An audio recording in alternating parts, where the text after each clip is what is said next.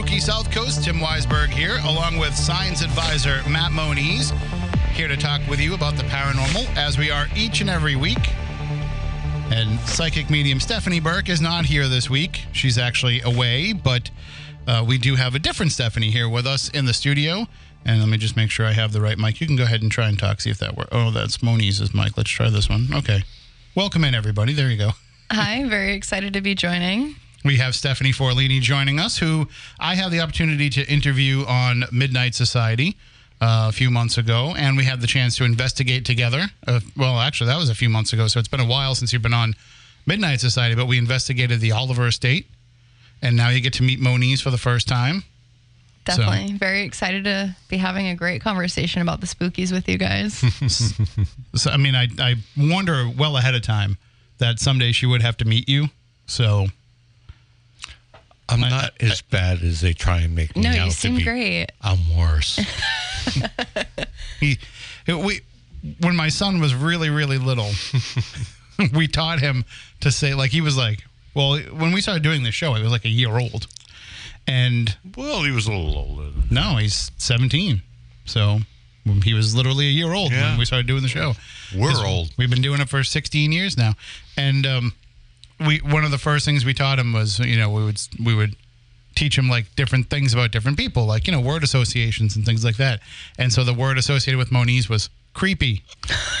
Stop. Yep. No, he's not kidding. oh my God. But Moniz embraces it. Yeah. He he enjoys it. It's I like being spooky, you like being creepy, and together nobody wants to hang out with us. Exactly. That's why we hang out with each other. It's cool. I have that problem too. Well, you can always come and be part of the spooky crew and be part of this spooky weird family. We we take anybody in. Uh, so we had originally, uh, my producer for Midnight Society, Michelle, had found you on TikTok because you you have a very large following there. Tell everybody a little bit about what you do on on social media. So, my TikTok account is pretty much dedicated to discussing all of the paranormal instances and occurrences, I guess, that I had been experiencing. Basically, the reason I had gone into it was I just really started investigating what was happening with me and things that I was experiencing. I had tried researching a bit earlier and I really hadn't found any answers. And then, um, after leaving corporate America, I delved into it, you know, more full time and picked up quite a following discussing the CIA declassified documents as well as different paranormal phenomena. What what what would you say is kind of your your audience? Say on TikTok, for example, is it a lot of younger people? Is it more across the board? I really think it's pretty across the board. I think it's really interesting that a lot of the people that follow me, I find they're really interested in discussing the link between like the science and spiritual sides, where a lot of people are very open minded. They want to hear more. They believe that there's more, probably, I mean, based on science as well. And I really try to connect, I guess, for the quote unquote logical brain because I actually was in law school before corporate America. So, like, I had a really hard time transitioning out of the, you know, book kind of avenue into understanding how and why these things work. So Moniz, I don't know if you're familiar, but TikTok is an app. Is, is that on that interweb thing? Yes. There's these things called smartphones. And Okay. and on those smartphones you download these things My phone's apps. a dropout. It's starting to it's starting to sound like uh like the Gilbert Gottfried podcast when he does old Groucho. Back in my day, we had these things called cell phones. Uh, but yes, so but I know that you're not a TikTok user, I am not a social media fan. I don't mind smartphones and stuff like but that. But I will say that the, you know I was I was against TikTok from the beginning because, and still to this day, like if I open up TikTok, it's mostly just people you know shaking their butts and shaking other things. But the more you can curate that and find the the kind of content that you're looking for, the, you do get some pretty good. Um, bite-sized bits of information. I mean, obviously, there's a m- limit of what three minutes for like the longest video Three minutes, yeah. and and I'm sure if you've made three minute videos, you find that those are the ones that people watch the least. You know, they like the they like the quick hits. See, I find that just because the people that follow me are the people that are really on there for the educational information not so much the shaking of the butts. So they are willing to stay for that three minutes to hear me talk about things because I try to, I have to record a few times to even condense it down to three minutes minutes to kind of discuss what I'm going through. But I've actually gotten more requests to bring it over to YouTube as well. So I'm on that move as well, trying to take a longer chunk of time to explain things. So I I, take it as social media sound bites. Um, I mean, to some degree, it's, it's almost like little mini web series for for a lot of the content creators. Well, three minutes isn't really all that long.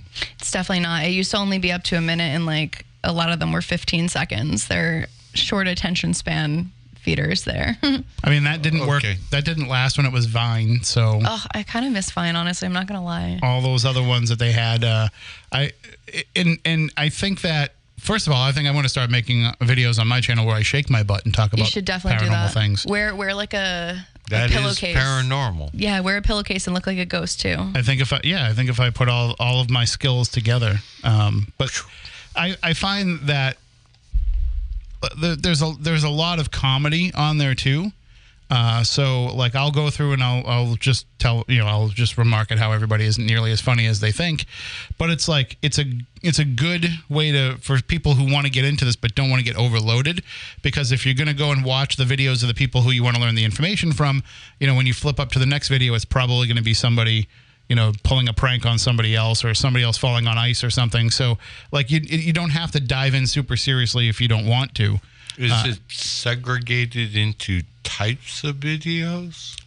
Well, I've never seen a TikTok video. So I'll, I'll show you some after, but more or less, it's basically formulated upon an algorithm. So when you join TikTok, like if you were to download the app right now and you'd never used it, it would be probably the most viral videos, which are like funny prank videos, you know, dance Yeah. videos or things like that. A lot of And butt the mo- shaking. right. And then the more you keep scrolling, Low fruit.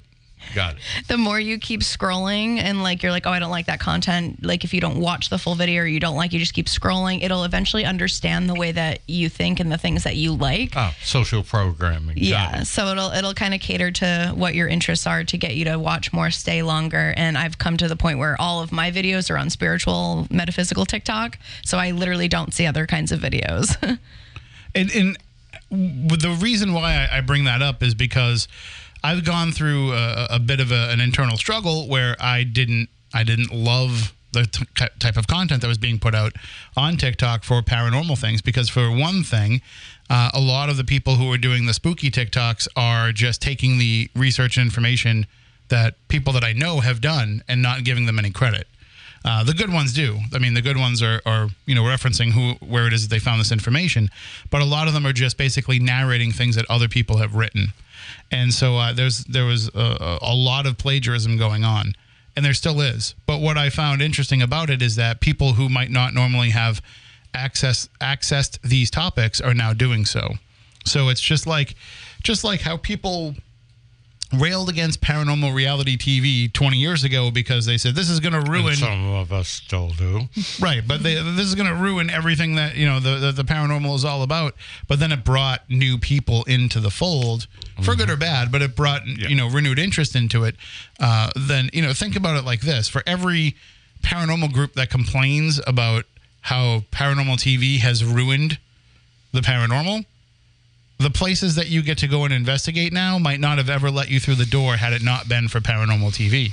So and it's also shut some doors that once we did have access. yeah, but I, I do think that the I think that the the gain outweighs the the loss. I got where you're going. and and so it's kind of the same thing with TikTok, and it's and it's not just that either. It's as Stephanie mentioned, you know, YouTube. Uh, I still have a big problem with some of the YouTubers. I think that there a lot of them are just jerks. Like, stop breaking into places, stop sneaking into places, uh, and then the ones who do get permission are just so insufferable to watch that uh, I don't really give them any credit. And they, they show up in Ferraris at things. And anyway, that's a whole different story. Um, but the uh, it's not jealousy at all. uh, the, the the the idea of of people coming into the subject matter through this means, I had to kind of really reconcile that with myself, and and there's still a, a matter of you know shaking all that out. And I think that the the cream rises to the top, as as Macho Man Randy Savage taught us, and so that's going to be the long term effect of this is that you know there'll always be the people who are copying other people's work, but then you're going to get a lot of people like yourself who are taking what they've looked into and interpreting it for people. Uh, others who are going to places and actually creating videos of different haunts. Uh, people who are taking some of the best evidence that they are aware of and and, put, and piecing it all together. You know, I think it's just as with anything, there's a, a bit of a learning curve with it. There definitely is, and it's um, definitely kind of a catch twenty two, as you mentioned, bringing in the new people and some people plagiarizing and everything. I really like the feature on TikTok. They have a green screen feature, so I can put up a picture, like a screenshot of the article that I'm referencing or everything like that. So I am giving it credit. You can see it right there. You can read it right there, and I am like pulling you know bringing this information forward whereas you mentioned other people might not necessarily have access or see this stuff. So i think it's really interesting and mostly the things that i post are kind of formulated along my journey as well. Things that i've found interesting things that i've learned along the way and kind of like the stepping stones. So it definitely is a learning curve because most people aren't even taught about any of these subject matters. So i've found myself kind of you know digging my way around there Mind if I ask a question? Again, I've never seen it. So Yeah. I know in YouTube there are descriptions where people can write a paragraph or more. It, does that occur with TikTok? Are you able to get some sort of written description so people can actually put a reference? Hey, I this is the base of you know links to where I got this. Yeah, no, unfortunately, in the comments, even if you were to link an actual link, it breaks the link. So you literally would have to copy it and then it copies the entire thing, including the person's username. It's like a very hectic procedure It's- to it's go ba- there. Basically, what it is is they don't want to take you out of the app for anything. yeah, they like basically try to keep you there. Because So the more you stay, the more ads load every yeah. four or five videos. Yeah, and more money they make in advertising. I guess. yeah, but they do have like a little section for a caption underneath. It's not that many characters, nor are the comments. So that's why I like to utilize the green screen feature to show the reference as well. and the way and they kind of the way that it's built you know to get it seen by as many people you have to put a lot of hashtags into it so you're taking up that caption space with the hashtags so it's it's it's definitely it's definitely not built for you know for further reference unless you're presenting that in the video is I definitely was saying. just going to say you can put like a your own little crawler on the screen. This reference from you know below your video. Nope, that's going to get wiped out by the stuff that they overlay over it. You have very limited. You can put some stuff on the screen. You can add some text to it and you can set the duration of the text. So you can say, for example, your video is three minutes long. You can set the text to show up from like 10 seconds to 25 seconds and then it'll not be there the rest of the time. So if you have one section that you want to put a citation or something on, you can do that. The interesting thing is, I find myself using it to make videos for other social media mm-hmm. because it has such a, a, a good native kind of way to edit the videos and to add some effects into it. Remember, remember so when we had to can't build a just green screen? Upload a pre pre canned can. vid- You could video. do that. Yeah, Yeah. you could also do that. but it's just I like to use the the, the software within it.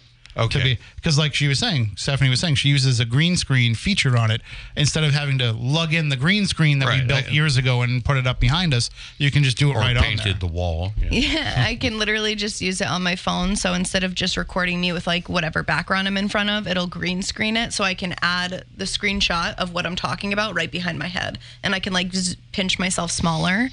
So like if I just make my head really small, you can see almost the majority of the page and like barely even any of me. The one thing that I, the one thing that annoys me about about TikTok, and I, I don't think you do this, so don't be offended. Okay, thanks. And and and Becky, I apologize in advance because I know that you do it, and Amanda too. We we need to get everybody a, a better mic option than holding their like iPhone mic and. I don't know why it. people do that. I don't know why. Is it like trendy or what? I think it's just so that you get better sound than talking into your phone, but there's there's better options. I just talk into my phone. I don't. I, I've never had a complaint. There's better options. I feel bad because Lav like, mic. Well, it's like well, so they they actually have because I've seen ads for it now. They have a lav mic that works with your cell phone specifically for things like this. They're like two or three hundred bucks. If they were smart, they would just start getting them into the hands of all the content creators that have you know millions of followers. Just give them one and get them using it so that everybody else goes out and, and gets one too. I haven't I haven't tried one yet. I don't I don't I feel the same way. I feel like my phone picks up the audio perfectly fine. And then if I'm making a video to upload, I'm always utilizing my home setup anyway. So, but it's just it's just one of those little quirky things that just rubs me the wrong way. but Okay. Y- y- we'll we'll show you it before the end of the night. You'll you'll get an idea of it, and you'll probably be like me and be the old man yelling at the cloud. Uh, but the uh, it, t- it took a little while for me to get into, and it, and it actually what really kind of got me into it was realizing that like there's some celebrities that I was watching their stuff, and I was like, oh, this is this is funny.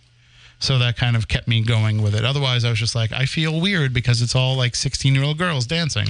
And that's what the connotation is, I guess, like the assumption. I, I, I had honestly also thought the same thing. So it was actually my cousin. She's um, in college at this point, freshman, and she was telling me to download TikTok. And I was like, I think that's for Gen Z. I don't really know. I feel like I don't really belong in the app. And she was like, no, no, they have different niches and everybody has different, you know, areas, different specialties and everything. And I had downloaded it and kind of found spiritual, metaphysical, paranormal TikTok. And I was like, wait, I kind of like this. And, you know, posting about that. So I like to watch. There's there's usually somebody going live on an investigation. I don't I don't have enough followers to go live, or else I would do it. It's three minutes at max. No, if you're doing the live, you can go as long as you want. Well, I don't know if there is a limit, but I've seen them go over an hour. there's not a limit for a live stream. So basically, you can upload a video with a maximum of three minutes, or but you can live stream. or you can live forever. stream forever. Yeah. But you need to have a thousand followers to live stream. Like you- one extreme with the other. so many rules. I know. I only have 400, so if you're listening to this, follow me at Tim Weisberg 78. You only need like 600 more. I think. Yeah. Yeah, well, I'm I'm like a year in and I've got 400, so I don't I don't have a lot of faith. We'll, I'm going to we'll have to thousand. post some of the uh, footage from the Oliver House investigation. Maybe that'll get some traction. That's I've I've put a few videos up that have done pretty well, um, but my first video is still the one I'm the most proud of, even though people didn't seem to like it as much. It was of turkeys getting it on in I the think street you right in front Yeah, of me. you sent me this. That's, I'm I'm very proud that I caught that. That's like that's like National Geographic award winning footage you should submit it. because it, per, it it was perfect that I just happened to be I was listening to a, to the radio and I just happened to pull up as Barry Manilow came on right as I pulled up on these turkeys getting it on in the street. I mean it couldn't have been more perfect.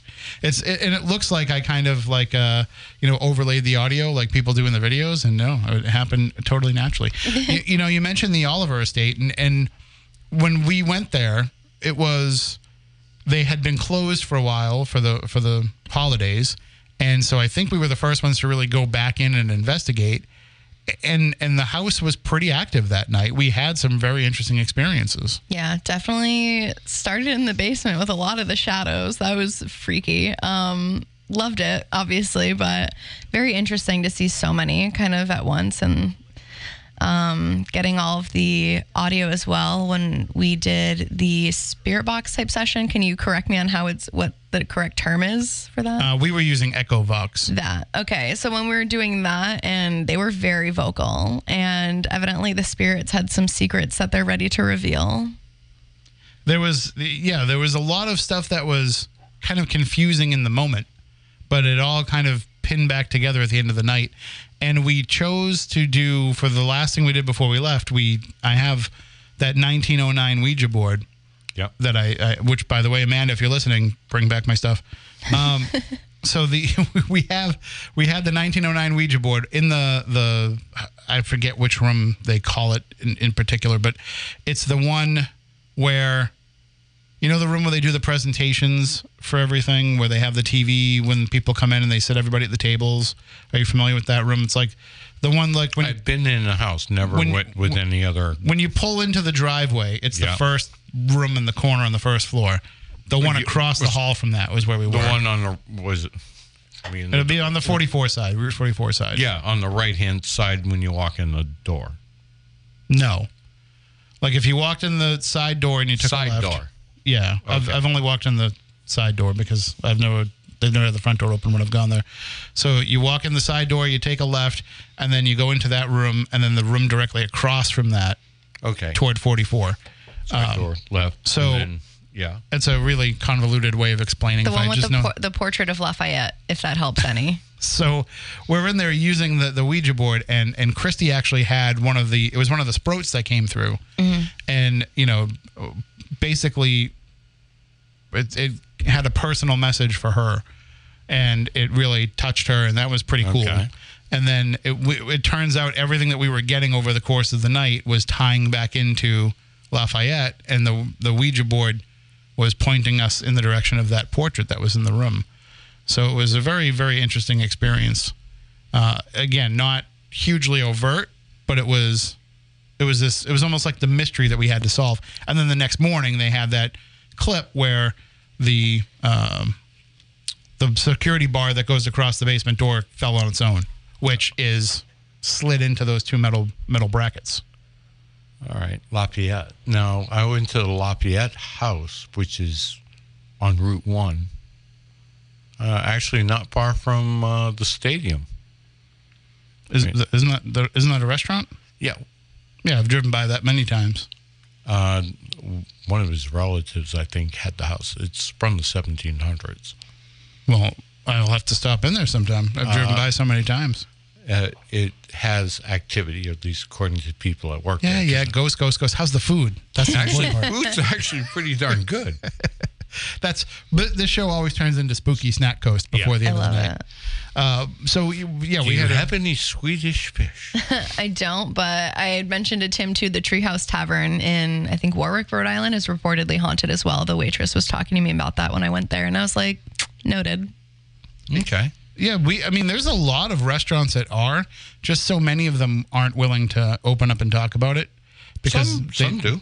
Some some some are, and some Tavern on Main. some are willing to let Good things happen there. Others are willing to let the stories exist, but don't really want to let people poke around. I mean, it's all in in their comfort level. Uh, I mean, we know that there's plenty of haunted restaurants around here, but Oh, yeah. we just don't. You know, we can't talk about some of them. Uh, we're told to keep those stories to ourselves. There's some in even in the downtown New Bedford area that I've investigated.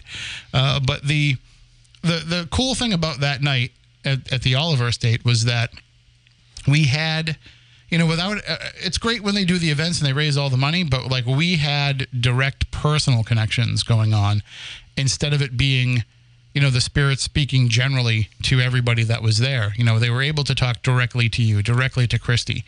And i think that you know that made for a more impactful night. Yeah, definitely makes sense. And it was pretty much like connect the spooky dots. Like you had mentioned, it was like a little mystery we had to solve. So we did the scrying in the bathroom. What was the correct term for that? uh, well i mean we ba- they turned that into a psychomantium Okay, psychomantium. which is the term people use for it's basically mirror scrying Mirror scrying, psychomantium. In the dark. In the dark. Yeah, that was great.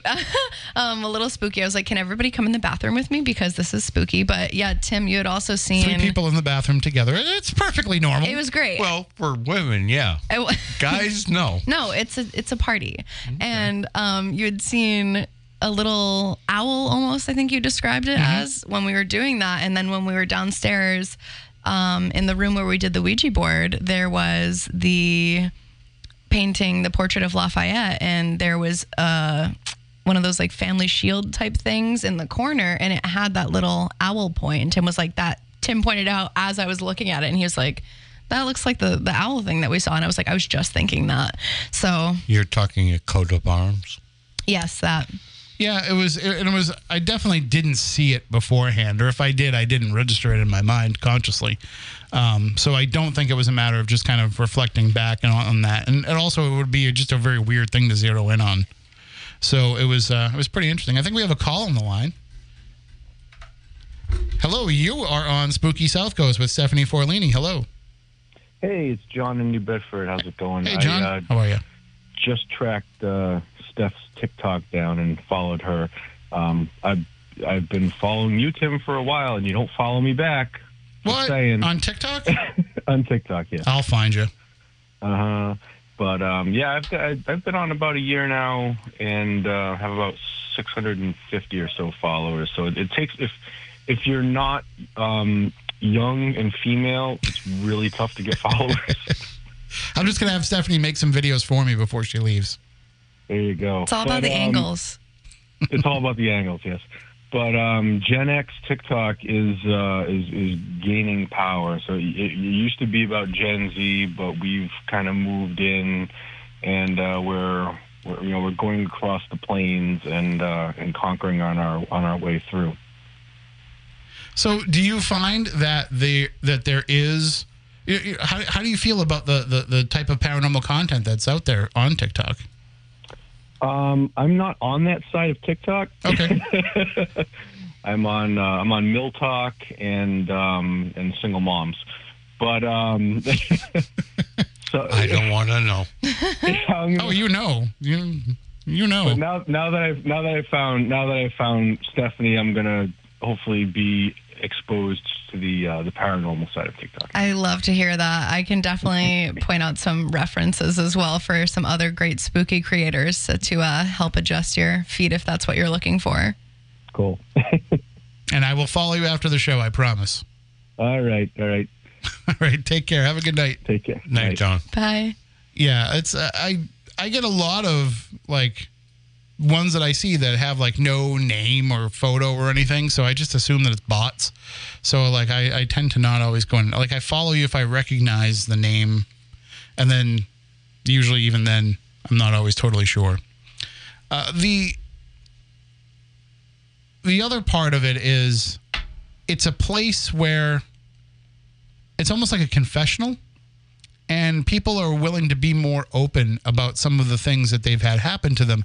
And I think in that regard, Moniz, you would find it very interesting because, you know, obviously I'm following people who I've had on Yeah. my Midnight Society show or on this show, and we talked to a lot of abductees and experiencers. And you can actually, like, it'll cultivate itself so that you are getting people who are reporting their interactions with craft. There, you're getting people who will be posting videos uh, of evidence that they've caught of things in the sky, uh, and and you're you have to have the app in order to see them? um, No, I could send you a link for some of them. For example, basically, if somebody will sh- send you a link of the video they want you to see, then you don't necessarily have to like have it. I think it could open in your browser. You, you can you can open it in a browser, but you can't you can't scroll through and find other videos uh, by doing it that way. Like you kind of have to have the link, and you can go and look at that person's profile. But you if if you want to go through and discover different things, you have to you have to kind of download the app. And it, it's what's interesting about it in terms of the the UFO information is that you you could have somebody that could be completely skeptical and people go on YouTube and it's it's weird because they go on YouTube and you'll see fake fake fake fake under all the comments. But when it comes to the stuff on TikTok people are more likely to believe it. I, I don't know why that is because you could easily make that video on your computer the same way you make it on YouTube and then just upload it to the app. But it just seems like people are more are less less cynical about it. I want there's still a good amount of skepticism from people, but Well, it's skepticism is healthy. it, but it's not to a degree, Yeah. it's it's not Cynicism is not. right? like, like on YouTube you put up a video, you'll get people that will report you for putting up a, a, a, U, a UFO video that they feel is fake. Yeah. But on TikTok people just kind of, you know, they'll just make a comment and move on. I don't know why that is. I still definitely get flagged on some videos that people just wholeheartedly disagree with for, you know, their cognitive dissonance or whatever it may be. But um, you're correct in that I feel that there are a lot of people that do feel more open uh, in a confessional sense, as you mentioned. But I feel like for me, I feel very comfortable posting about these things. And I definitely get, you know, a decent amount of skepticism, cynicism, all of these things. But the people that also are reaching it that you know have an open mind they believe it or they've experienced it themselves they're very excited and you know grateful that i'm sharing this as well that it's almost creating a little safe space to talk about these things because in person i don't necessarily have these people to talk about any of this with. I didn't know that there were so many people in the in the paranormal world at all because i wasn't you know exposed to it in person Well, I'll I'll say this. What you've had paranormal experiences in your life. oh yes but everybody ri wrote them off 100% Did you? That's the important one. definitely not i never forgot There them you go. Good girl. yeah Well, I, I- I mean, I'll say this. I, I think we're friends, right? I tell would us say we're friends. Yeah. and so, like, I'll I'll see your videos and I'll always throw them a like. I don't always agree with everything that you're talking about, or it might not. It might not match up with my experience in my journey, but I still listen and I still take that away. And I think that that's one of the great things about this is people like to share and like to interact and, and, and engage with what they really care about. And the things that they don't like the things they don't agree with they just ignore it. They don't really fight as much.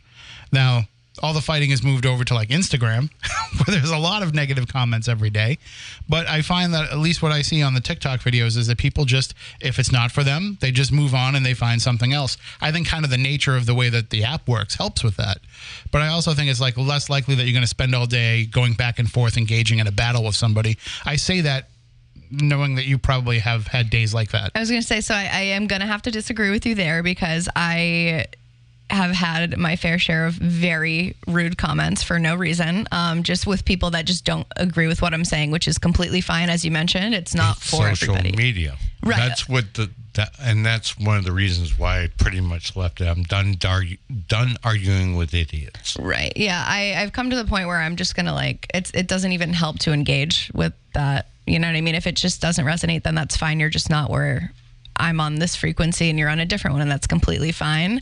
And that's something that I do appreciate with the people that do resonate with the you know content that I'm posting, and they say very nice things, or they're like, "Wow, thank you for sharing." Some kind of I don't know, open-minded response rather than, "Oh, that's that's so fake" or something. Well, you're talking about people on different frequencies. Unfortunately, the loudest people are completely unplugged. you're so right. Yeah.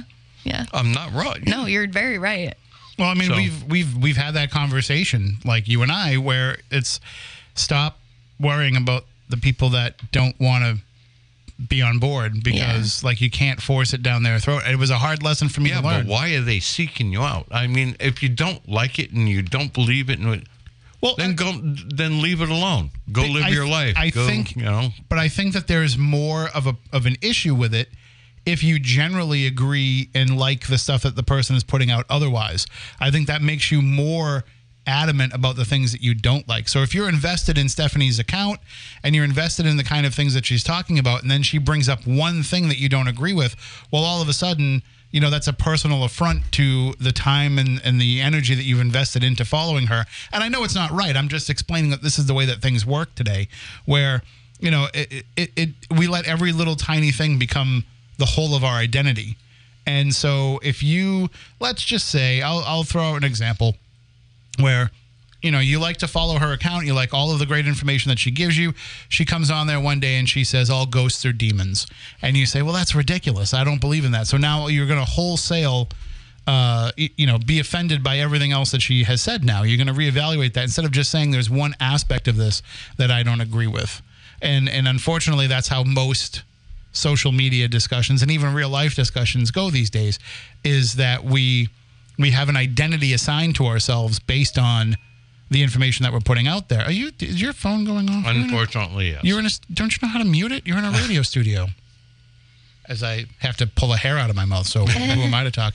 But the, but that's kind of the way that it goes. Is that, you know, th- there's, there's too much where the the most recent thing you said is everything about you, and it's it's unfortunate, but that's that's the way that it goes. Yeah, it's definitely a catch 22 with the social media. I absolutely agree with you on that. And I do have to say, though, I very much appreciate the reach that it's been able to give creators such as myself to be able to discuss these topics with people that wouldn't otherwise even look at, you know, at, at a glance at all. So I think it's really interesting that it's been able to open so many more eyes and bring new people into this arena for, you know, better or worse. You can kind of see, as Tim had mentioned, it's heavily kind of weighed on if she says one thing that I don't agree with, you know, it's it's over or something like that, which I think is silly in the sense where we all have different perspectives of everything and we're all trying to make sense of our own journey and understand what's going on as well. So it definitely can be a hard catch 22. I've I've had experience where uh, you know again I don't want to really promote the other show here that's not what this show is for but in booking that Michelle always finds these guests that are talking about you know metaphysical topics and spiritual topics and, and and new age topics things that I wouldn't normally seek out myself. Stuff that we haven't normally covered here on Spooky Southcoast because you know we're the ones booking the show. And it's just not something that was part of my wheelhouse. And so I felt like there's not going to be an audience for that. Like if we start doing those shows, the people who listen to this are going to drop off, and they're going to say that's not what I come to the show to hear. But as I've realized, is that there there is a larger audience for that, and it's because they're being exposed to those topics, as opposed to before where it would have been way out there woo woo stuff. Now it is something that they're seeing more frequently, and so they're they're at least aware enough of it to want to listen more. It doesn't mean they're necessarily on board, but they're willing to engage with the topic a little bit more. Give you a good example UFOs. When we first started 16 years ago, that was still one of those woo woo topics. Now, where are we? The government says, yeah, they're real. They're here. We observed them. We record them. We've even shot at them. So, yeah. now, now we know that okay, this stuff is legit now with the stamp from government approval. it might turn into it might turn into too that the more that people hear about it, it's just naturally becoming not even accepted, but just mundane. Yeah. That it might just get to the point where it's like, oh, Everybody went ho hum. another UFO video. we get it already. You know. Yeah. Oh, another video of somebody walking up and talking to a ghost. I've seen this happen so many times. Let's go back to the phones 508 996 0500.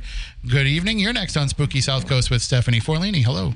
What's shaking, player? What's It's going on. Lamone. Hello. Hey, hey, Matt. What's up, player? What up, you doing, Playboy? Hi. Hi, that's Stephanie. Nice talking to you, young lady. I have a question. Oh, did you hear what happened on the on Tuesday about the amazing Johnathan? Oh, yeah, I did. Uh, unfortunately, that was very sad. Yeah, he's he's really cool too. See, that's I was gonna take you to go see him when if you guys were coming. That would have been one place I would have taken to go meet him. We went to his house and had some fun. But no, you wanted to take so long. You know, I, Slowpoke. I met the amazing Johnathan before. Well, what did you think about him? I thought that he was crazy and I loved him. Uh, my dad was on a game show that the amazing Johnathan hosted way back in the 90s, early 90s called Ruckus. That sounds real familiar. Is that on, is that now on the Game Show Network? Game Show. Oh, I hope so. My, my dad's never seen it because it didn't air in Boston, so it'd be great. It'd be really great if we could uh, if we could find a copy here. of it. Didn't he come here be on the show? Was that where he was here in Vegas? I know they were doing something No, out no. here uh, in the California. When when when that show was filmed, it was filmed at Merv Griffin's Resorts in Atlantic City. Oh man, Merv. Yeah, that's crazy. That's well, that's well, that's a good thing. So it's been a while since I've been to New Jersey. Last time I was there, I went to go see. Uh, I was on the Richard Bey show. Do you, you remember Richard Bey show? Yeah, that was a while ago too. Yeah, so that's how that was a long time ago. Yeah, I was. That was back in the days. Oh, It was on what channel? young. Channel Nine, WGN. in the morning No, time. you? W, w, WOR. D- yeah, WWR out of, out of New York. Yeah, and he had his own show, Richard Bey show. I was on there. Did you did you watch that show? The phrase that pays Yeah, were, were you on it as a guest or you just in the crowd? as a guest. What, what was the topic of the show? Uh, I I had sex with the ghost. I, not me personally. I, I've, I've had, I had my share of spooks, but I'm not that kind of spooks. Okay, for shizzle. No, no, not me. I was I was talking about something else. I had some pictures I brought onto the show, and I'm talking about the ghost that's in the studio that's in there, out there, and they're like nobody knew about it. Oh, they, some knew about it, but no one talked about it. And I, he said, "How did you know that?" I said, "I saw him in the, in the background. It was backstage." So I was walking around, and so and I said, I guess it's an employee that was working here. Because it looks like he was work, he was wor- working with electro- electronics and stuff, electrical things. He was an electrician, doing like that. That's what I think So, it was. so, so Lamone, are, are you a medium? um, well, I'm, No, I'm I thought he was large. I'm double X right now. Darn, darn that Christmas dinner still sitting on me. Cursive. Oh yeah, but no, I'm. I've done a bit of mediumship, but I've I'm more of a clear, clear clairvoyant, and I also I hear I hear and I see things. Like for instance, like I might meet somebody, don't even know them, and I might see something around them, and I and I have to speak on that. I remember my uh, baby daughter's mother; she would get very, very upset because I would tell people things, and they'd look at her like I'm crazy. You know, most black people aren't into that. You know, that was back in the days. Most black people aren't into spooky stuff like that unless they're doing voodoo. I don't do do voodoo. I don't do do voodoo. So like I said, but I know enough voodoo. So but I don't how, know- how That you do. how come you That's don't right. how come you don't have a TikTok, Lamone? it's against my religion. it's Because of that three minute limit, you could never get it all in. exactly that. uh, Since being Mormon, you know, I got to have more time as being Mormon. I'm not real. I'm more man than most, but I'm not a Mormon. Like even though I live close to Utah, Oh, that's a whole different story. Mm-hmm. Oh man, I could see some tales, but I wouldn't want to scare your little, your little guest up. She's like, oh, My old roommate used to be Mormon. Oh, congratulations. Wait, That's for Wait, being did your Used to roommate, be? did your Used to roommate be. stop being Mormon or stop being your roommate? She stopped. Well, both. She stopped being Mormon. Um, is what I was referring to. no. So was, was she a black Mormon? That's what they call black Mormons or or Jack Mormons, but they're they're like they say they're Mormon, but they don't. They still smoke and, and drink coffee and stuff like that. And, No, and do all, No, her family was very strictly Mormon. She removed herself at like 16, I think it was. So she, was But she, did she she keep away, the or was it underwear? schooling? Sorry, what did Was you say? Did she run away, or was was it for schooling? This how she got away from them. She um, removed herself like through a lawyer and everything. Like, Oh, wow. Oh, yeah, Emancipation. It was, it was well, not from her family, just from the church. Oh. Yeah, did she did she get did she still talk to her family? yeah. That's cool. I could tell you some tales about. Uh, oh, I might share this. I don't. Th- I'll share this. It's something really deep. Okay, I know this young lady, uh, known for, for say tw- twenty plus years, and her family are are, are original come, came out with uh, Joseph Smith and stuff like that. The original ones, know, Joseph Smith died on the way out here, but but she was he was they were uh, one of the original families. And so when they came to went to Utah, they went to a place said, "This is it. This place. I think this is it, or this is the place, something like that." But that place right there is mm-hmm. very, very got a lot of haunted stuff there. Well, anyway, so she, so she, she told me that this- I don't have told, I'm not gonna tell her name, but she said that she actually saw her mother after she had given birth to take a baby and sacrifice it, and you know, mm-hmm. Oh. she, she's and she was supposed to be she was supposed to be a breeder, so she left. They did so she left and went to, came to Las Vegas, you know, like all that horrible thing, you know, like oh come to Vegas, you know, Sin City, you know, but that's that's like me, I'm constipated here. Oh my goodness.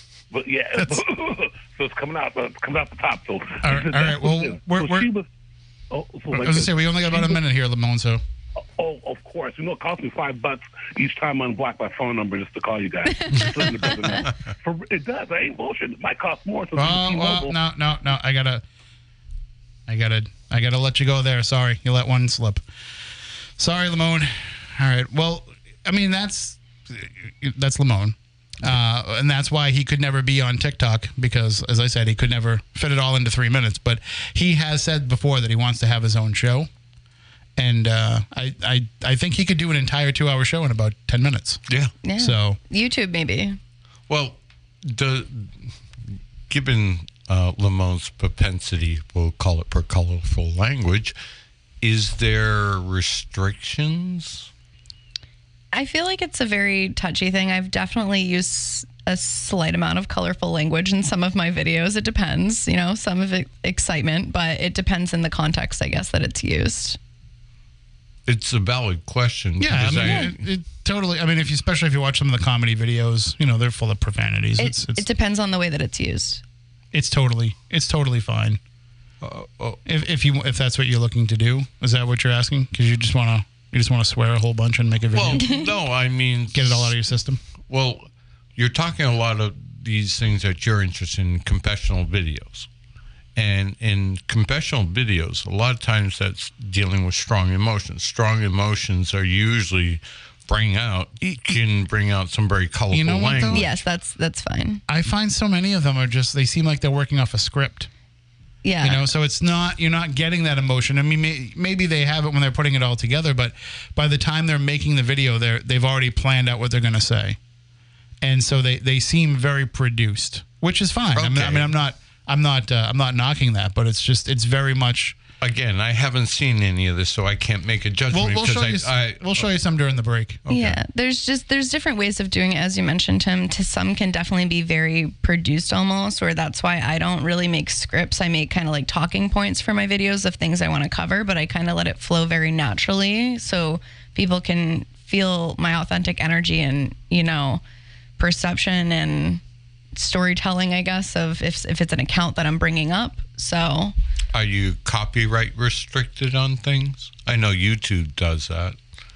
No, I think TikTok would crash forever if they had copyright restrictions because so much of it is just, you know, challenges based off of things. But they do they give you a large library that you can work with of stuff, as opposed to like a YouTube where you have to use like YouTube Music, if you if you don't want to get flagged or lose your monetization. With TikTok, there's you know there's there's a lot of so like for example, when I was making videos of the trip to Amityville and putting those on TikTok. I was able to like get the original soundtrack score from the Amityville Horror and just put that in my videos. Well, you're you're talking about a lot of these challenges, talking about what sounds like people dancing. You need music generally to and- dance. and so they, they're working off the same off the same uh, songs. So there's there's the song.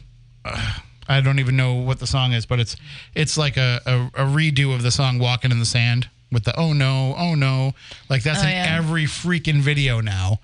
And I saw a local news media outlet post a video of a of a of a rollover crash with that music in it. And Oh I'm my like, come on now. Oh my god.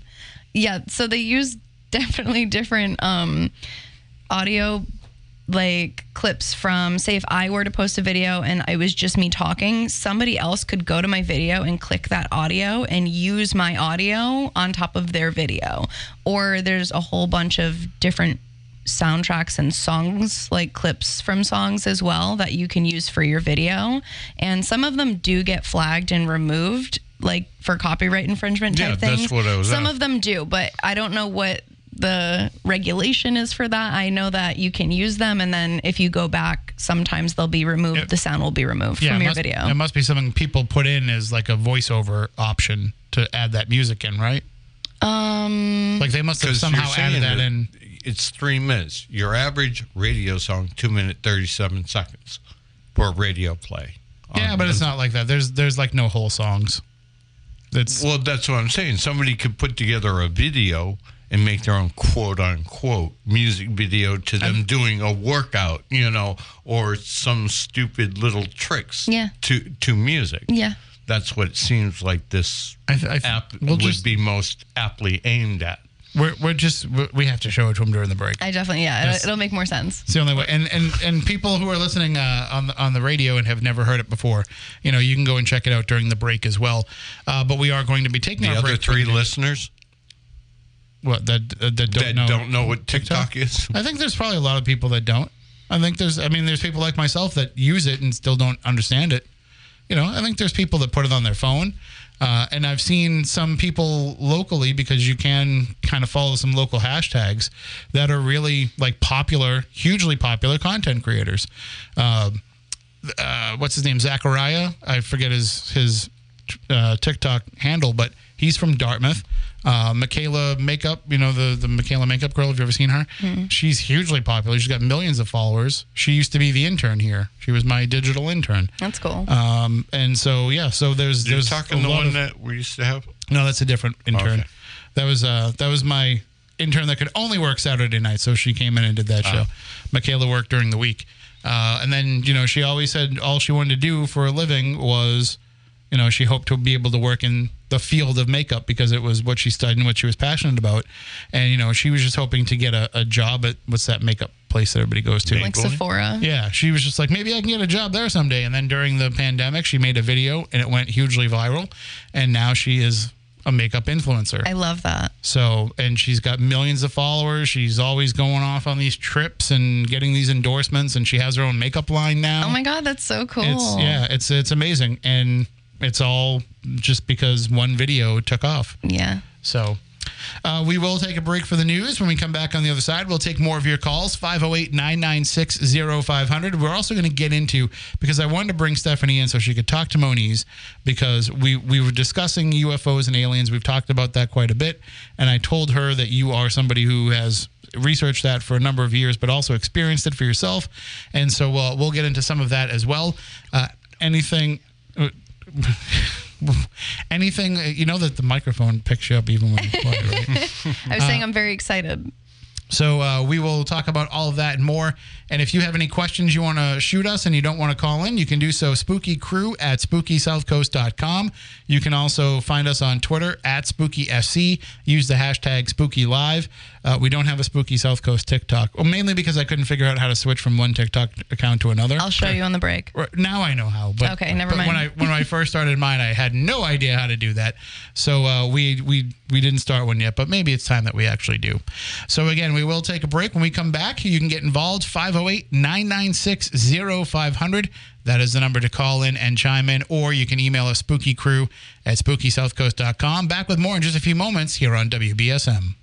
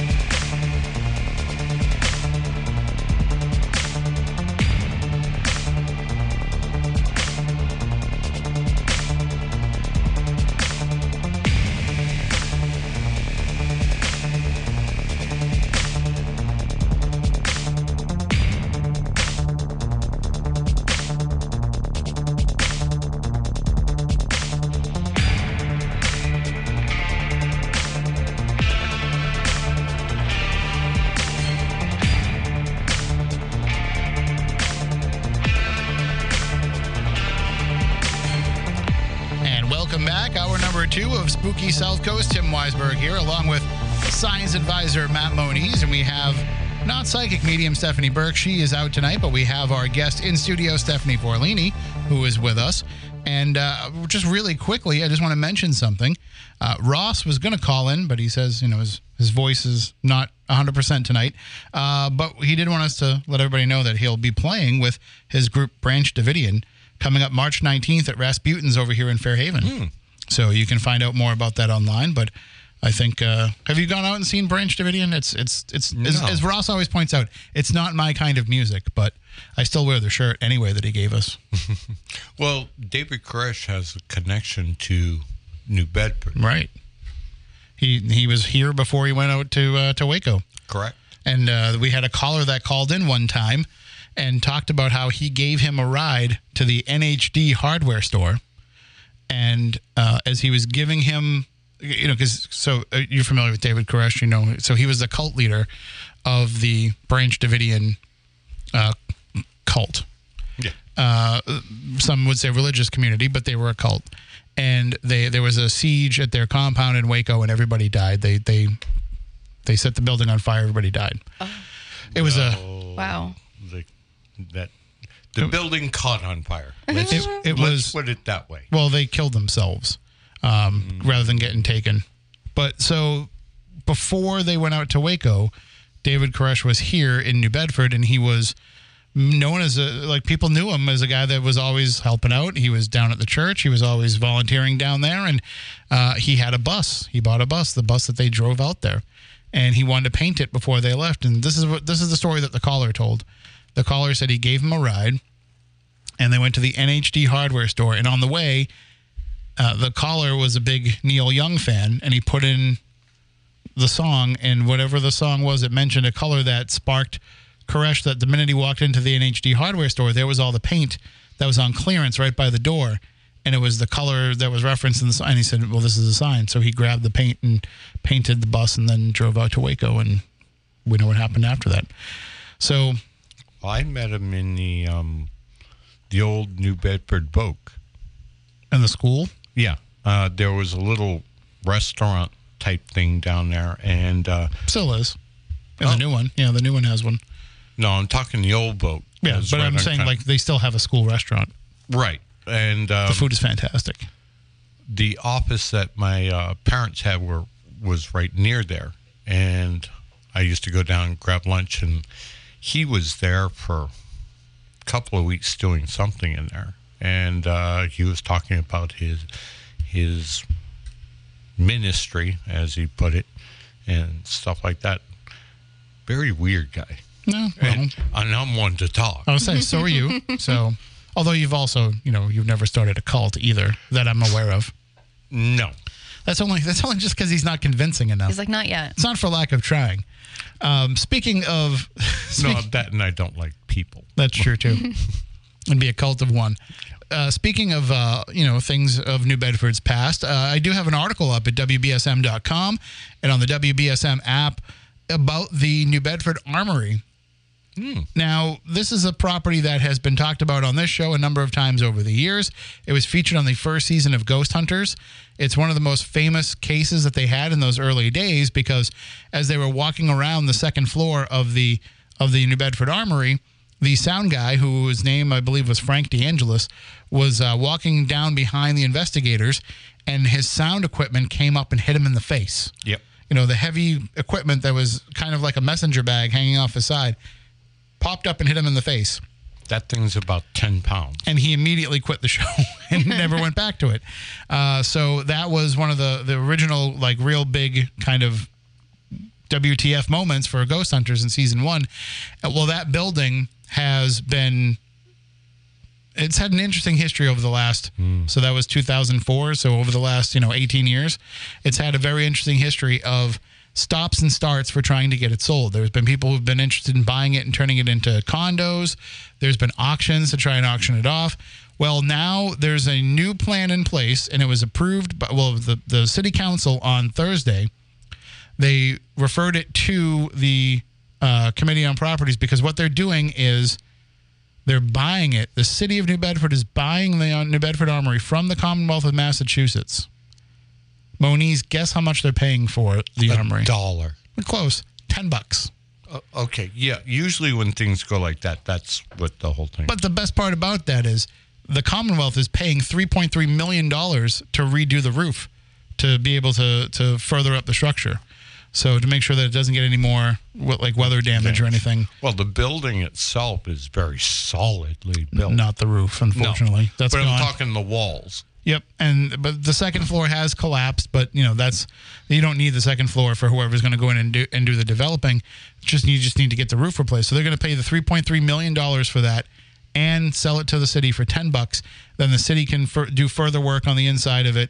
And, and a caller called in yesterday with a great idea of having some of the New Bedford vocational students, Greater New Bedford Voc Yeah. Tech students, doing uh, doing the work, and then the city can then flip the property and get it back on the tax roll. So instead of just sitting there, you know, they can be the ones to sell it to a developer. They can be the ones to turn it into something themselves if they want to. Some sort of commercial property. it'll be they could decide to keep it as a municipal property if they want. True. But it's uh it's all up to them and what they want to do and where it goes. So it's uh, it's good to see that that building will have some continued life. I did uh, I had City Council President Ian Abreu on my show yesterday morning. I have him on every Friday, and when he was telling me about this plan, I immediately volunteered to actually, out of the goodness of my heart, buy the armory for the city. I said, I will give you the ten dollars to buy the armory. All I want in return is the ability to go in there and investigate it before you do what you're going to do with it. So I would like to go in there when they start doing the rehab. That's when activity will would really start to. I, I think that based on our previous experience trying to get the city to let us into certain properties, it's probably not going to happen. We used to have access to a place here in the city, and uh, we Great did place. we did like four or five events at this place. Raised a lot of money for the for the museum down there, and then we went to put on one more event, and we were called before the park board. And the park board said, not only can you not do this event, why the hell haven't you come down and talked to us about any of the other events that you've done? And I was like, well, because the museum said they took care of it. So I got like reamed out in this meeting. And uh, You're like, go fish. that was, that, they, they even said, they said, the city solicitor is sitting right over there. The city solicitor says it's okay, we'll let you do it. City solicitor, can they do the ghost? hunt? No. Mm-hmm. All right, that's it. You're done. Okay, thanks.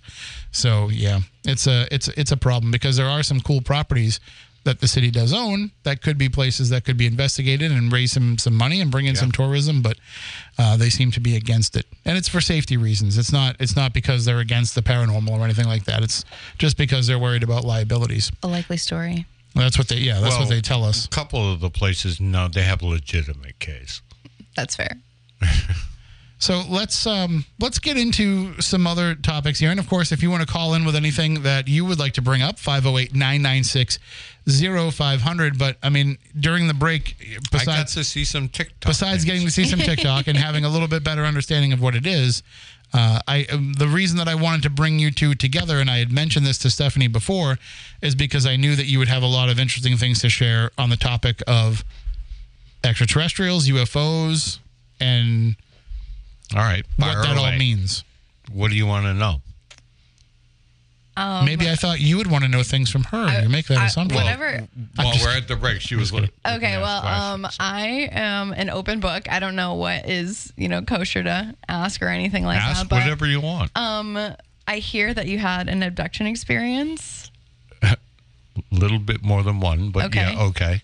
I didn't know. Um, I, Now you do. I'd love to hear any any information about that.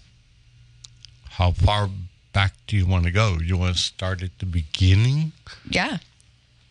uh, roughly 1970, uh, Sagamore, Massachusetts, Adams Street, right outside the base gates of uh, Otis Air Force Base. First, first memory of one of those events.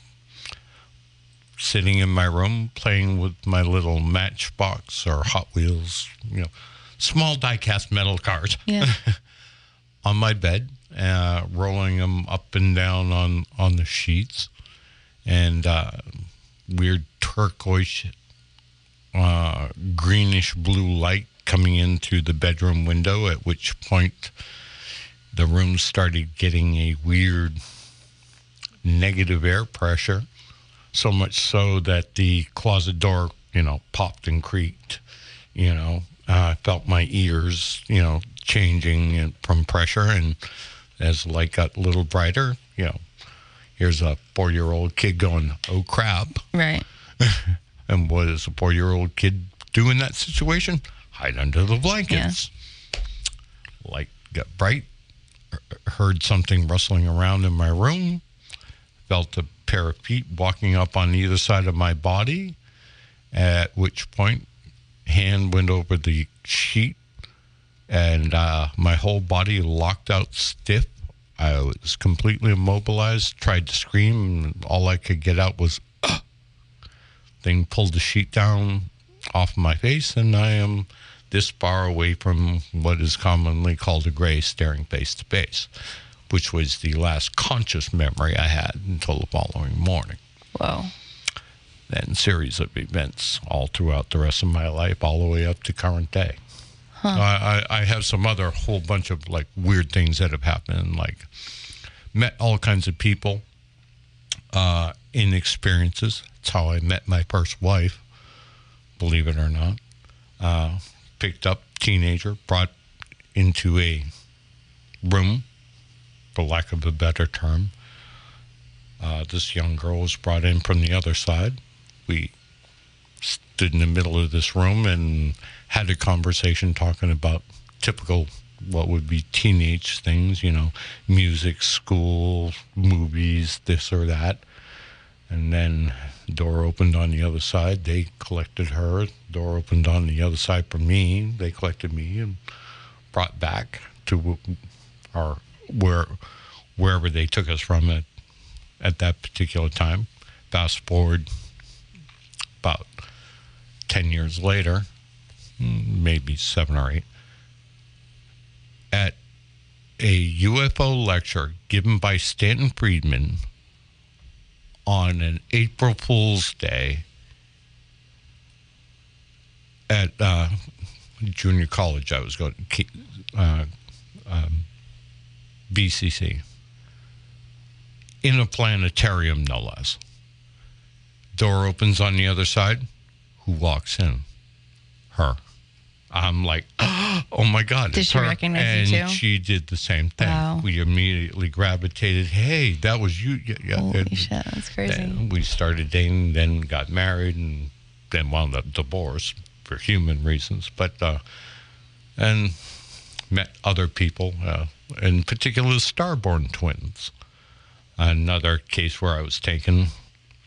Uh, in this particular case, they were transporting me and them to a, another location. We basically hopped, for lack of a better term, a shuttle ride, internal, like, best way to describe it would be like a uh, subway type of tram. We were sitting in the seats. They brought us to another location and then, like a, I, I, I guess, like a station or whatever in, in between. We were in a large complex. We weren't on board a ship. If it was a ship, it was pretty big. and um, sat in another room, and I had a conversation with them. You know, they're twins, and we're both all trying to figure out what's going on.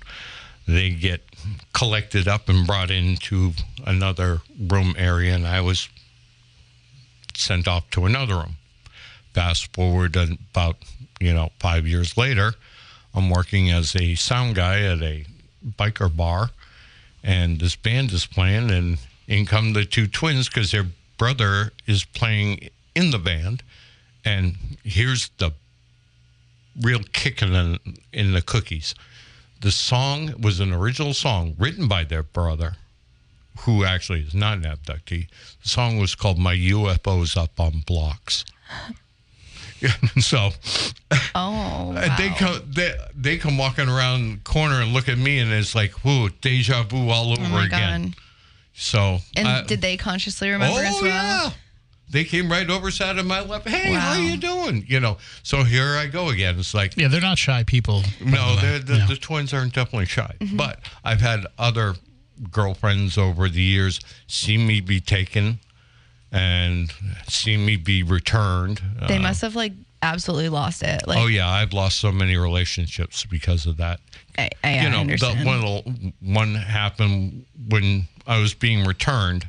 They accidentally woke her up, and I was being floated, you know, a foot and a half above the bed, and she rolled over and saw me in the air, and then saw one of these little freaks on the other side of me. She screams, jumps up on the bed, you know, dancing in place. They freak out. I'm still immobilized in the air. Next thing I know, I'm dropping to the bed face first, not able to move, going, oh, oh, this is going to hurt. So I hit the bed and wound up bouncing off the bed onto the floor as these little beings are bumping into each other, trying to figure out what to do and get out of the room. She's standing on the bed, jumping up and down, screaming, and I'm laying on the floor going, ow, ow, that hurt, that hurt. oh wow! So they go right through the wall, and you know she comes over to the edge of the bed. What the heck was that? And uh, uh, at that point, I was able to slowly crawl back up on the bed, and I'm like, "Oh yeah, I forgot to tell you, I'm an abductee." You're a what? And at that point, at the where the bed was spaced, the window's about 12, 14 feet up off off the ground. One of the little things peeks around the corner again and start. I had to peel her off the ceiling. Oh you know, God. two weeks later, she was gone. yeah, that's that's sounds fitting for you know. I, I can't imagine though. Like, Oh, that's did- that's nothing. I've had to oh. have my ex-wife, my second ex-wife, but anyway, um, they February, um, stark naked, banging on the door to be let back in because it's all dead bolted, and and s- s- they. I don't play well with them, if that makes sense. I was gonna ask, like, do you know why? Oh, Do you- yeah. like, what what is their purpose of doing this? because you know I'll, I'll I'm not like all of the other well there there are others like me but for the most part they'll you know the the Joni Mitchell rainbow farting unicorn stories of oh my no. Uh, with me it's you know let's let's dart the tiger do what we need to do before it wakes up type of thing because I, I I'm a bull in a china shop type of thing. Yeah. Because I, don't like being taken against my will. right. No, makes sense. Yeah. So I, I have a tendency to run amok. I've gotten quote unquote loose on a couple occasions as both the twins will verify, my ex will verify, and things like that in the course of our experiences. And there was a Saturday Night Live skit that I absolutely fell on the floor laughing. And it's about an alien support group, and they're all talking, oh, down my. And there's this one character that has gone through all kinds of crap. And we all got to watch it as a group, and there everybody's pointing at me. That is like, and I saw it's like they have no idea how close to the truth that actually is Or do they? or do they? Yeah. Uh, um, the television series. Uh, something Earth. Uh, it's about abductions and aliens. Um, I'm not familiar. uh, anyway, they, they borrowed it from our support group that we did. Wow. They they made TV series out of it. Wow. and it's i know that the group has helped a lot of people uh, Oh yeah, and i know that you have you know even aside from the group you know you've done regression therapy with people for a long time Yeah. you we work used with, to do it with Bud with Hopkins. bud hopkins and the intruders foundation and uh, so you've uh, how can i put this kind of fairly Put You- it any way you, you- want. I'm used to it. know. well, no, but you've been doing it from the time before it became a trope. yes, So, long before. uh, you know, I think it was it was communion that kind of really made it into a Communion brought it into well, actually, the movie Interrupted Journey with James Earl Jones, where it was originally talking about Betty Hill. But I don't know if that had the same kind of cultural impact. I mean, that was a TV movie that aired one time. Yeah. And I'm sure they repeated it a few times, but you know how it went with those TV movies. yeah. Like some of them had a real impact. Like what's it, the the the morning after or whatever, the one Yeah. about the so like obviously like people remembered that, but um I think it was more because Communion was a theatrical release and people then got it on videotape and the book was everywhere and the book cover was everywhere. I think that that kind of infiltrated into people's minds. And then it just kind of went from there. But before that, there was no real kind of no standard trope for it. You know, like the, what you're describing, and I know that it goes back before all of that, but what you're describing is like the way that somebody now, if you said to them, uh, what would you expect to have happen if you got abducted by aliens? Like it's the same kind of process. At the time people were telling you these stories originally, there was no point of reference Yeah, for them to, to be was no telling reference to be retelling the story Correct. that way. Correct. The, and what I find interesting is I'm only telling you little salient points from very specific times. Uh, there's been other times where it's the best way I describe it is unexpected dentist appointments where nothing crazy has happened other than they come, they do their thing. You sit in a chair for, you know, like you do at a dentist thing, and it's drill and fill and gone, and you're back. Boring, but it happened. And then there are other times where they come in, there's all kinds of plans and things, and going here, there, moving along, and, you know, interactions and inquisitions, you know. That was another thing that I found interesting. Everybody thinks they're so smart. Then why the hell are they asking me all these questions? How, You, you understand what I, you know, it's like, why this? How, how come that? And, you know, they just want to see if you know. that they could.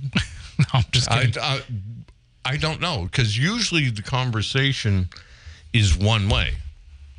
At least for me, uh, I, I get either asked a question to get an answer, or I'm told to do something. You know, uh, I have yet to get a straight answer or any type of real answer from them. And the only thing that they ever said to me that blew my mind and when I finally had to accept, holy crap, this is legit, is when I, when it would happen back in the day, I kept saying before I accepted this, you are not real. I don't believe you are real. I don't believe you are real. This isn't real. This isn't happening. You know, the typical denial. And I I still get frozen with with the response because one turned back at me, looked at me quizzically, and and basically spoke to me in mind speak or how what, but the impression that what was relayed to me was a quizzical. It doesn't matter if you believe we are real. We believe you are real. How, how how do you? Uh, at that point, I was like, now what? I feel like that's something I would never forget for the rest of my entire life. I Like, won't. Yeah, no. I just so that's I guess part of my question too. Like, what is their purpose of doing this? Like, because it seems almost like They have little purpose. lab rats or something. Like, They okay. They have a purpose. I think it is something genetically related. I've heard this as well. Okay. Now, I, I can say this because I know that they've taken genetic material from me and other people. In my day job, other than doing analytical chemistry, I'm currently working in molecular biology and genetic engineering of things. So I understand the purpose of taking samples and doing things with them. To what end? I can't answer. But I definitely know that it is definitely something related to biology, biochemistry, and genetics. Um, they tell things to other people, but I, I found through my research over the years, people that have these experiences also have their experiences colored by the rose colored glasses they wear in life. Yeah. So, in other words, the people that are taken that are highly religious, they see them as angels helping them, you know, on behalf of God coming to do this, or demons. I was gonna say, I hear Yeah, demons all like the time. said- yeah.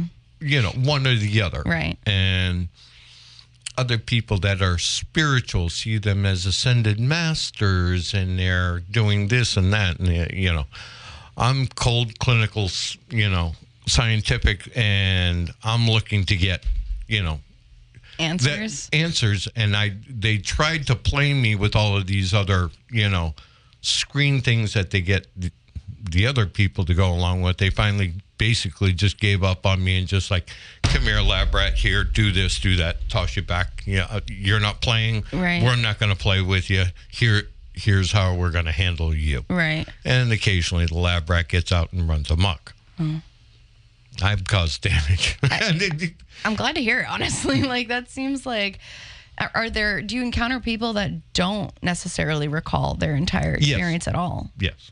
Yes. Like I said, I've met other people Right. in these experiences and I've tried to wake quote unquote wake them up in the experience. Hey, you're here. Do you know what's happening? Wow. And a lot of them will will spew out the mind scramble that's been put in their head. And I'm Wow. trying to get them out of that. You're here. These are the these are you know, they ain't your friends. They're not necessarily enemies, but you know what what you're seeing and what you're getting from them isn't necessary. You know, at least to me, to them, it's as real as whatever they're they're absorbing. Right.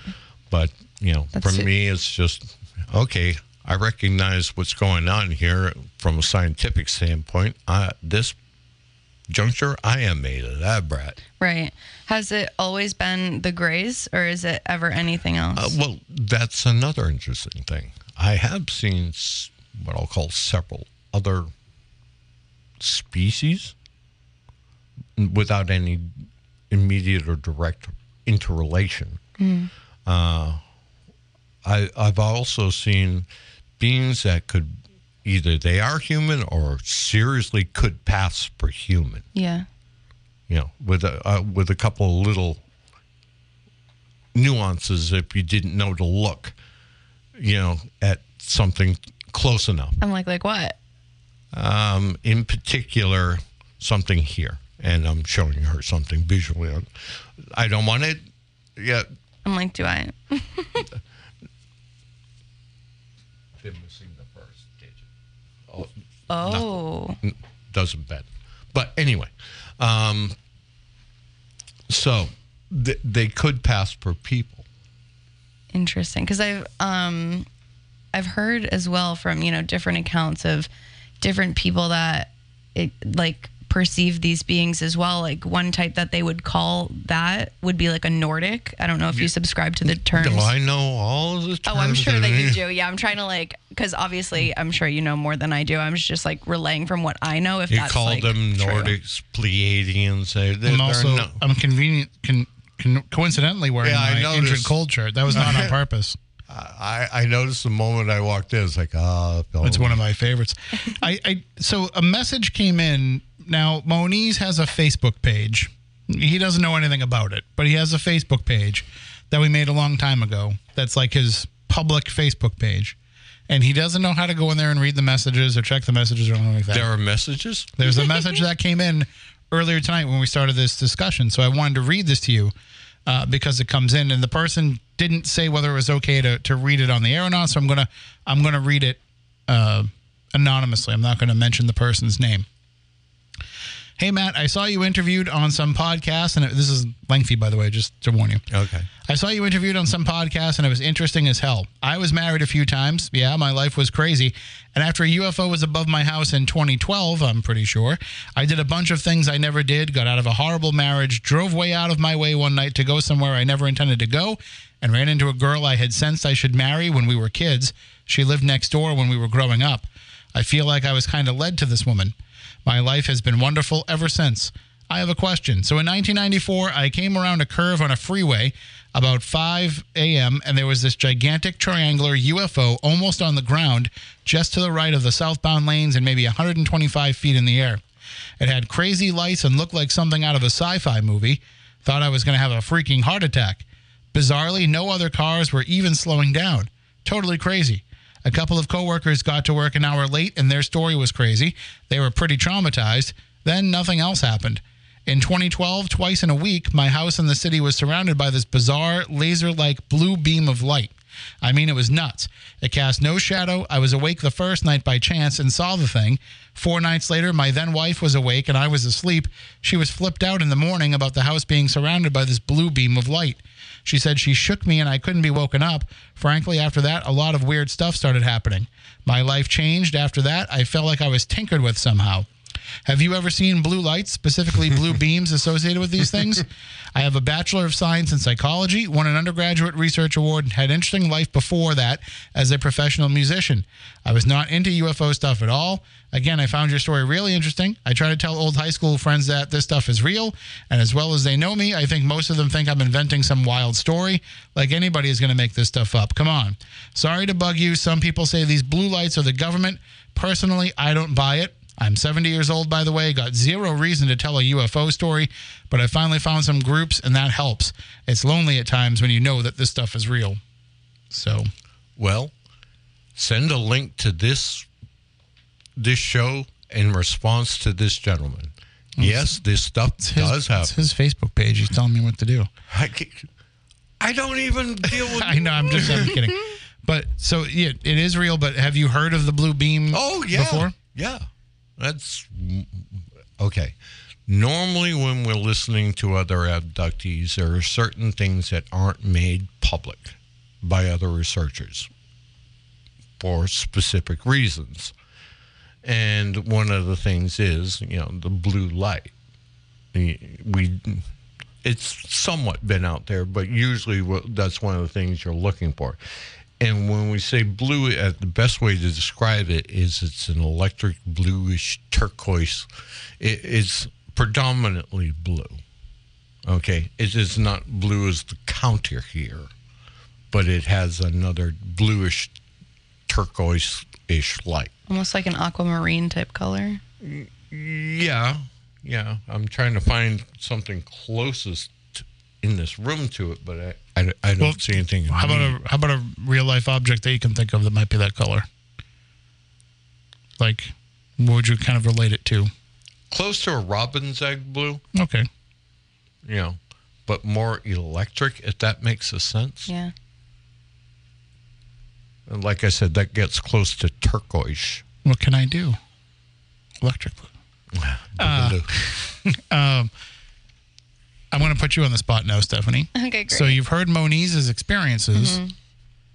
How about yourself? Do you feel like you might have had some kind of encounter down this path? Yeah. Um so I don't consciously remember Would you like to? I would love to. I don't consciously remember it, but the thing is, like, I feel like my soul knows that it's happened. And I just posted a video on TikTok a couple days ago, um, relating it back because my friend had, and I was telling her that a couple months ago I found a notebook in my dresser, and I was looking for like old notes and stuff, and I had come across this page that I there was no date on it. I don't even- Automatic writing. yeah and i yeah and i i have no recollection of doing it though. It wasn't like i was trying to channel anything. It just it was something that i just wrote down and i literally had drawn it um, with like a ship and i had described um, i'd written pleiadians i'd written screen inside and uh, like a whole list of like tw- the year 2020 is going to be you know full of disaster it's a cycle of rebirth is what was written on the page and then it said june Dawn of Year, Age of Aquarius. June forest fires. So I had no recollection. And I found this like this past November,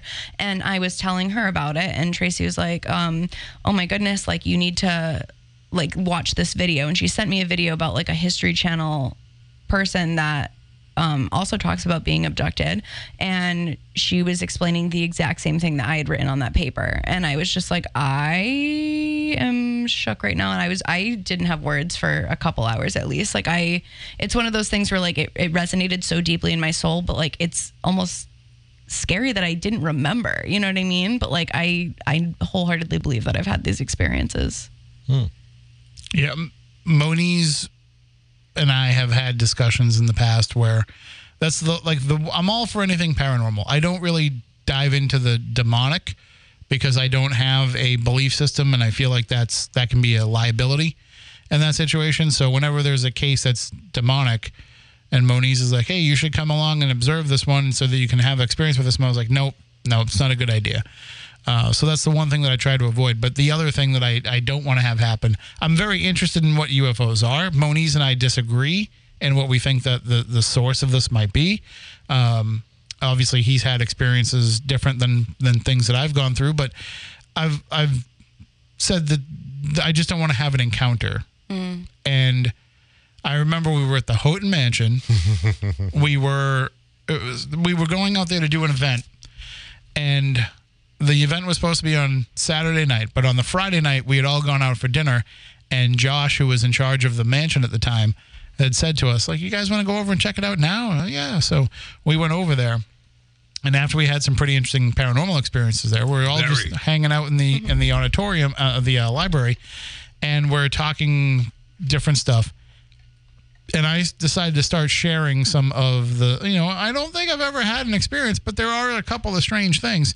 And I started mentioning them to him, and he became convinced that uh, there was more there. And he's he's been trying ever since to get me to let him put me under and and tell more of the story. But I just remember, and and one of the stories that you hear, and and Moniz, you can you can verify this, that as part of those screen memories that will be placed into people, they're quite often the encounter that they have. They remember encountering something, but it's not the being that they encountered. It's usually some sort of car- Owl or, or or for in the case of young children, like a cartoon character, Character. like Yeah. or you know, like one of their action figures comes to life or something like that. And for me, at the time that I had this first experience that I could remember, I was you know five years old, four four years old, probably four or five.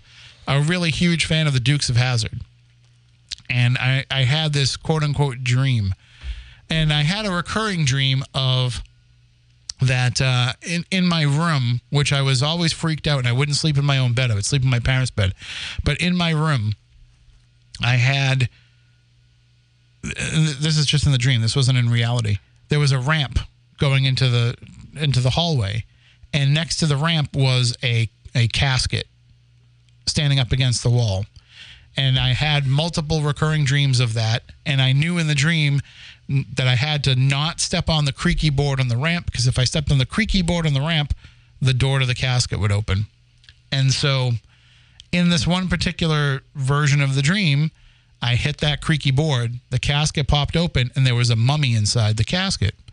And I grabbed the the you know the the bandages whatever around the mummy and I pulled and it did the cartoon thing where it kind of spins around and unravels and it was Bo Duke that was in which you have no idea what I'm talking about, but he's know. one of the characters from the Dukes of Hazzard, and that's who was in. And I've, I've actually I've actually told this story to John Schneider. Oh, oh shit! well, and uh, so he was he was Bo Duke, but you know he wasn't Bo Duke. It was, I think it was you know supposed to be indicative Yeah. of something else, and it wasn't until I've heard about the way that they would cover up these memories that I started to think, okay, maybe there was something to that, because there had to have been a reason why I was terrified to sleep in my own room. Um, because I was proud of having my own room. I, I used to play in there. I remember sitting there. I had this Fisher Price. Wow, this just popped into my head. I had a Fisher Price like little record player that had these records that were like plastic, but they had these bumps on them, and if you put it on it, it would play. And I I remember sitting And they in were all different colors. yeah, and I remember sitting in my room and playing those. So I had no problem like being in my room alone. It just had to have been something about being in there at night. And then I had two incidents around that same time. And forgive me to the audience if you've heard me tell this before, but this is new for Stephanie. The one of the incidents was I was out camping with my parents. We used to go up to this campground in New Hampshire, and I woke up in the middle of the night in the tent and I looked over to my parents. I think I had to go to the bathroom and they weren't there. They were gone. And I said, "Well, where are they? Like, where are my parents?" And it was just me and I think I had two two of my siblings. There's there's five kids in my family, but I think there was only two others at the time. And I walked out of the tent and I'm looking around for them and I don't see them anywhere. And I see off in the distance there's a, a camper with a light on. So I'm like, my parents must be over there. So I start walking. And as I'm walking, I remember looking down in the grass. The, the, the clumps and blades of grass were biting at my feet. Like I, I distinctly remember seeing that. And then I got to the camper and I, I, the people there were all playing cards or something. I was like, "Are my mom and dad here?" They're like, "No, your mom and dad aren't here." Like, let's take you back to your campsite. And they took me back. And when they brought me to the tent, they were my parents sleeping in the tent in the sleeping bag like they'd always been. And so, you know, years later, I said to my parents, like, "Did you guys like go sneak off or something? Like, did you go sneak off to?" to have a couple beers or maybe to go fool around in the woods or something. And they swore that they were in the tent the entire time. Then the second incident that happened around that same time was I remember waking up. And I shouldn't say waking up, coming to Okay. in a different neighborhood. The neighborhood next to where my neighborhood was. It was it was a good distance. Like I'd probably gone about a half a mile. And I'm in somebody's front lawn, on somebody's front lawn, and I have no idea how I got there. So I knocked on the door, and the person is like, uh, wh- wh- "What's your phone number? Wh- Who are your parents?" And I was like, "I don't know my phone number. I was four or five years old. I don't know my phone number." They're like, "Well, who are your parents?" They're like Alan and Mary Ellen. And they're like, "Well, who else do you know?" And I was like, uh, "My grandfather lives around here. What's your grandfather's name?" Irving Irving Weisberg. And I know Irving Weisberg. So, or, or maybe it was that, or they just looked they- like his number was listed in the phone book and my parents wasn't. Whatever it was, they called my grandfather. and My grandfather picked me up and drove me home. And then my father put locks on the door to the house that were so high up I wouldn't be able to unlock them. So I couldn't just, you know, undo the lock on the handle and open the handle and go out. There was a chain, there was a deadbolt, and it was all higher than I'd be able to reach. Brought that up to my parents a few years ago, probably when we first started doing the show. They said that never happened. So Okay, I have things like that too. That's that's what it concerns because like I've asked them like, are you just are you messing with me? Like just tell me the truth, and they swear up and down it's not. Those those memories aren't real. I have I have memories that other people are like that didn't happen and I'm like I can assure you that happened because it was horrifying for me. You know what I mean? Of course I remember that. Okay, one of the things I've learned in investigating this, it's not just the person that they take that they wipe memories from. Holy. Seriously. I'll give you a good example if you want to read a book. Yes. The Andreasson Affair. Now, Betty Andreasson was a person that was taken. She was taken in the middle of her uh, living room with like five or six other people in the room. She remembers being taken and things like that. all of the other family members in the room don't remember a thing. And I, I can verify this with uh, pretty good veracity because I know Betty Andreasson and her husband, Bob Luca. And I've talked with them. And um, I've also spoken with countless other abductees and their family members when I was working with Budd. And one of the things that is relatively common is they'll wipe the memory of family members in the house or whoever is So you know, even if even if they weren't awake at the time, time. or Yeah, they would, you know, or anything related to it.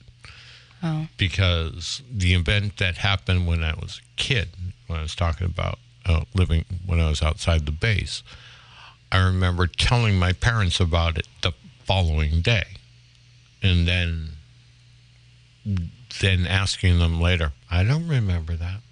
I don't. It was like so. The- the only thing that I could think of in terms of of my particular story is when I woke up and came to in that other neighborhood.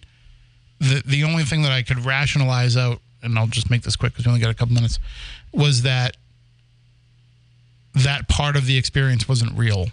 That that part of the experience was the screen memory. right. So that was the only way I could kind of rectify it in my mind. So, but I hate to cut the middle of this, you know, open sharing session here, but uh, we're this therapy that we're providing each other. But we're uh, almost out of time, and I want to give Stephanie a chance to let everybody know how they can find you and, and uh, where they can follow you and all the different projects that you have going on. Thank you. I appreciate that. Um, so my TikTok account is Stephanie with a PH and Amber 07 at TikTok. Um, and I post on there decently regularly. It's kind of, you know, exploring the science and spirituality mix as well as my own experiences that I like to talk about and share with everyone. Um, I'm also working on a few different things, working on a book, kind of piecing together like a theory of reality that I'm working on, kind of trying to make sense of my own experiences and basically deconstructing what the glitches, quote unquote, in reality that I've experienced. Well, reality is for people who can't handle drugs. You know not not true but i um i'm trying to piece together almost in like a merging of the science and spiritual context of things that i've experienced and how it makes sense both rationally and you know metaphysically and so to speak and working on a book for that as well right now so thank you for that And I know you have a podcast, right? I do have a podcast. Thank you. It's Spirituality with Steph, and you can find it on Spotify, on Apple Podcasts. And if you don't have either of those, you can just search it on the internet. I'm pretty sure it's free on places.